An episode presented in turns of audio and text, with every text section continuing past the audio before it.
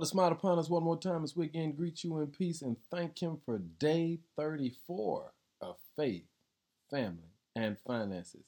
I want to commend all of you who have been walking with us these 34 days and doing your very best to let the Lord use you in an amazing way as we continue to ask God to deliver our faith to such a degree that everyone sees how good He is, how awesome He is, and His mighty power working through us.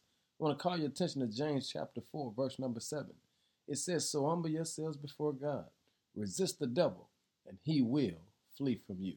Because one of the things we got to be sure about is how to embrace challenge in our lives. Change is not easy, change can be downright difficult. But that's why you got to learn how to humble yourself before God. It simply means you got to submit yourself to God. It means you got to rely on God. It simply means that you got to give God your all and let God be your guide. Because the only way your faith will grow is you've got to make sure that your faith is submitted to the one who has all power. This is how you resist the devil.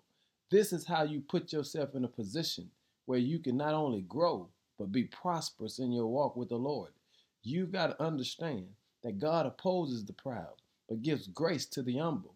So today, as we fast and pray, humble yourself. Ask God to fix your heart. Ask God to fix your mind. Ask God to fix your actions, that they'll line up with Him. Come close to God because God will come close to you. Wash your hands. Make sure that your heart has been purified and let your loyalty be strictly with God. We don't want to just have faith, we want to have faith in God, that our family will see what it looks like to make mistakes, but still give God glory. Ask God for forgiveness. Show up and repent and watch God help you in ways you never thought was even possible. This is the difficulty of looking at our finances as a family because pride gets in the way.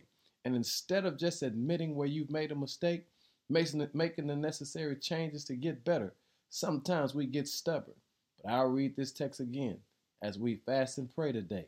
So humble yourselves before God, resist the devil, and he will flee.